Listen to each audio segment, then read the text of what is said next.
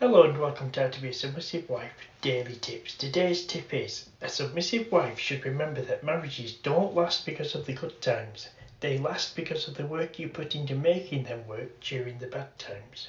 Remember when you go through a rough patch? Every marriage has those at one time or another. Don't throw the towel in. Instead, put some effort in. Remember why you fell in love with your husband.